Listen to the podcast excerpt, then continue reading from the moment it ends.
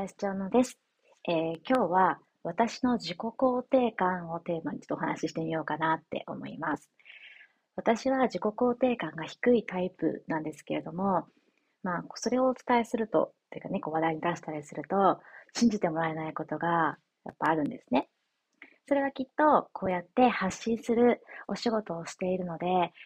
しかも私の場合は名前も顔も出したりしているので、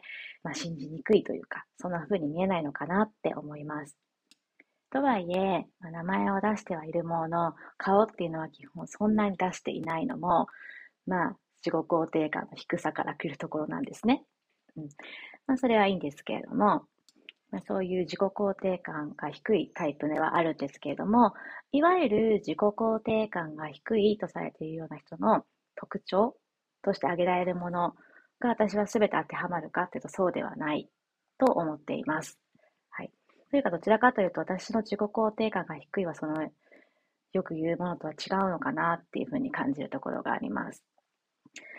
私が自己肯定感が低いっていうのは対人との関係において特にあるところなんですけれども、それは小さな頃から自分は人に受け入れにくい存在なのかなっていうふうに感じているところが結構あったっていうところにあります。今でいう、生きづらさみたいなところなんでしょうけれども、私は自分が今まで生きてきたその時間で生きづらさというようなものを感じたことがないので、生きづらさという言葉を使うつもりは全然ないんですけれども、ただ私の感覚っていうのは人と一緒ではないっていうか、それはもちろんみんな一緒ではないんですけれども、いわゆる一般的な見方とはちょっとずれているところがあるんだろうなっていうのは小さな時から感じることはありました。で、私から見た感覚と人からの感覚の違いにってなることがすごくあって、取り残された感じゃないけれど、私そういうふうに捉えてたんだけど、みんなは違うのじゃないけれども、そういうことが結構あったので、そういう意味で人は私を受け入れるって難しいんだろうなっていう感情から来る自己肯定感の低さがとてもあります。なので、その人との関わりっていうところで、どうせという言葉が結構枕言葉についてしまうようなタイプです。なので、こうやって発信する、活動をしていたり、時にはね、募集をかけるようなこととかあったりする立場というか身なんですけれども、その度に、どうせって思いながら、実はやっているっていう感じになります。なので、そこでつながってくださる方とか、出会ってくださる方がいることは本当に嬉しくて、ありがたくて、本当に、私なりにですけどね、丁寧に付き合わせていただきたいという思いで関わらせていただいています。で、基本的にそういうふうに自分に対してネガティブではあるんですけれども、ただ本当に引きの目で見たら、人生というか物事の見方っていうか、そういう部分はかなりポジティブです。自己肯定感が低い人ってポジティブなイメージがなかったりすると思うんですけれども、私はポジティブな自己肯定低い人です。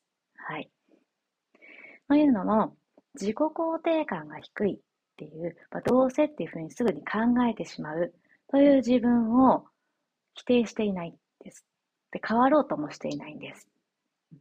それはもうそれ自体が私のキャラクターだと思っているので、そんな自分をもうまるっと受け止めている感じになります。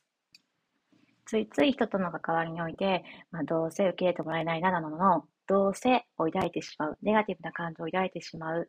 それも私なんだな。そんな私とどう付き合っていこうかなっていうふうに考えているので、そういう自分と向き合うってことを割としているタイプだからこそか、自分はどうして欲しかったのとか、じゃあ自分はどうしたかったの、自分はどういうふうに物事が動いたら嬉しかったの、どんなところで心がそわそわしたのなのと、自分にすごく質問するように、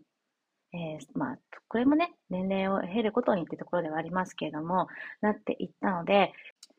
自分と素直に付き合うっていうことをとても大切にしています。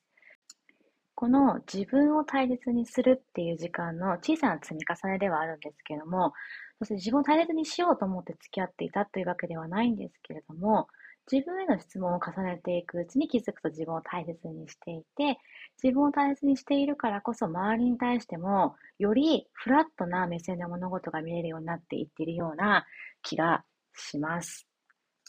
多分自分への質問を積み重ねていっていることで、自分で自分のご機嫌の取り方を知っていっているっていうか、身につけていっているからこそ、こうご機嫌に慣れていて、いわゆる人に対してもこう少し余裕を持って目を向けられているのかななんて今こう話していて感じました。自分の思いとか感情とかに素直に向き合って自分自身を尊重していくうちに、相手の尊重の仕方を覚えていっているっていう感じですかね。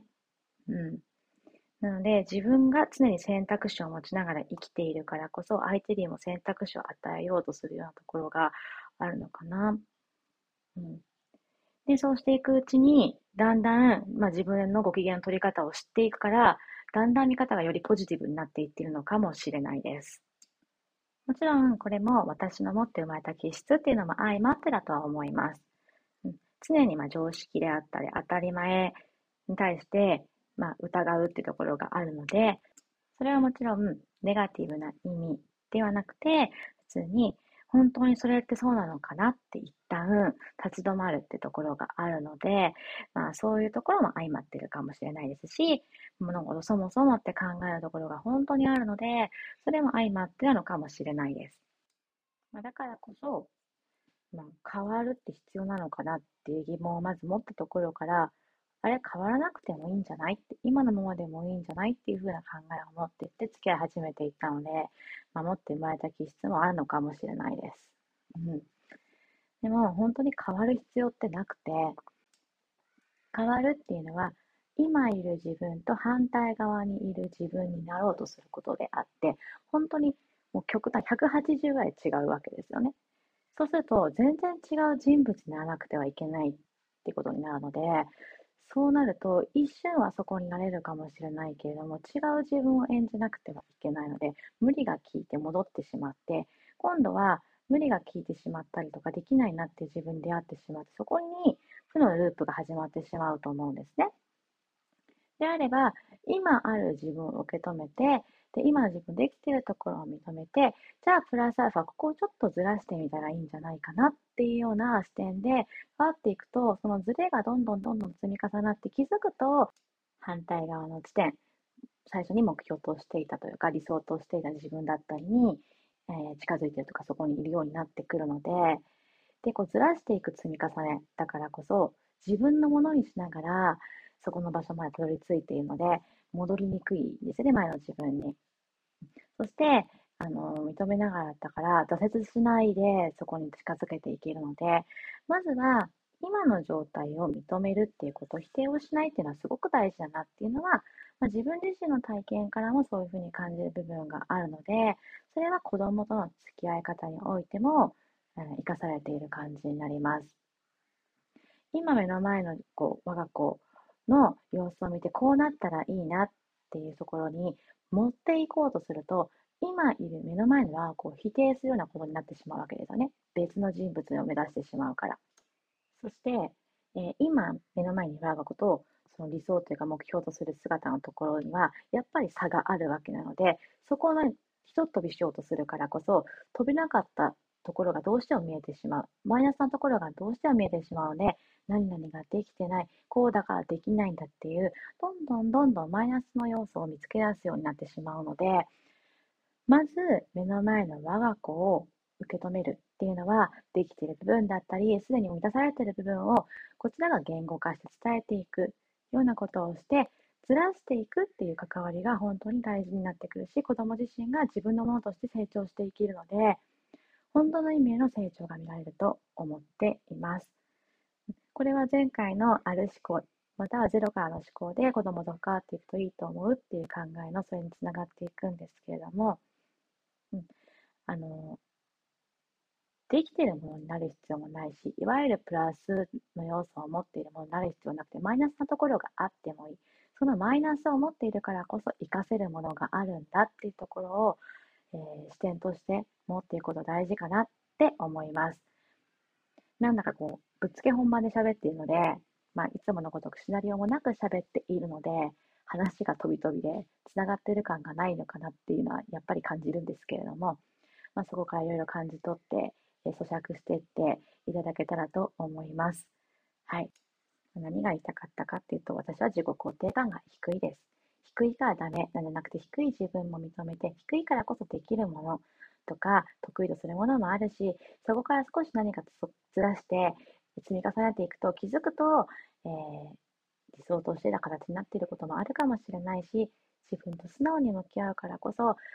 人を大切にすることができるようになっていくし、そうしていくうちにいろんな視点とかいろんな考えを認められるようになっていくので、ポジティブな視点とか思考を持つようになっていくよっていうようなお話。そして子どもとの付き合いもそんな風にしていくといいんじゃないかなってことを、お伝えしたかったという感じになります。はい。まとまってないんですけどね。もしこれをね、最後まで聞いてくださっている方がいらっしゃいましたら、そして、感想だったりとか、ちょっとこんな話ありませんっていうテーマの投げかけであったりとありましたらば、概要欄にあります URL からお送りくださったらと思いますし、または、オフィシャル LINE であったり、その他、SNS の DM お通しであったり、何でも構わないのでメッセージいただけたらと思います。はい。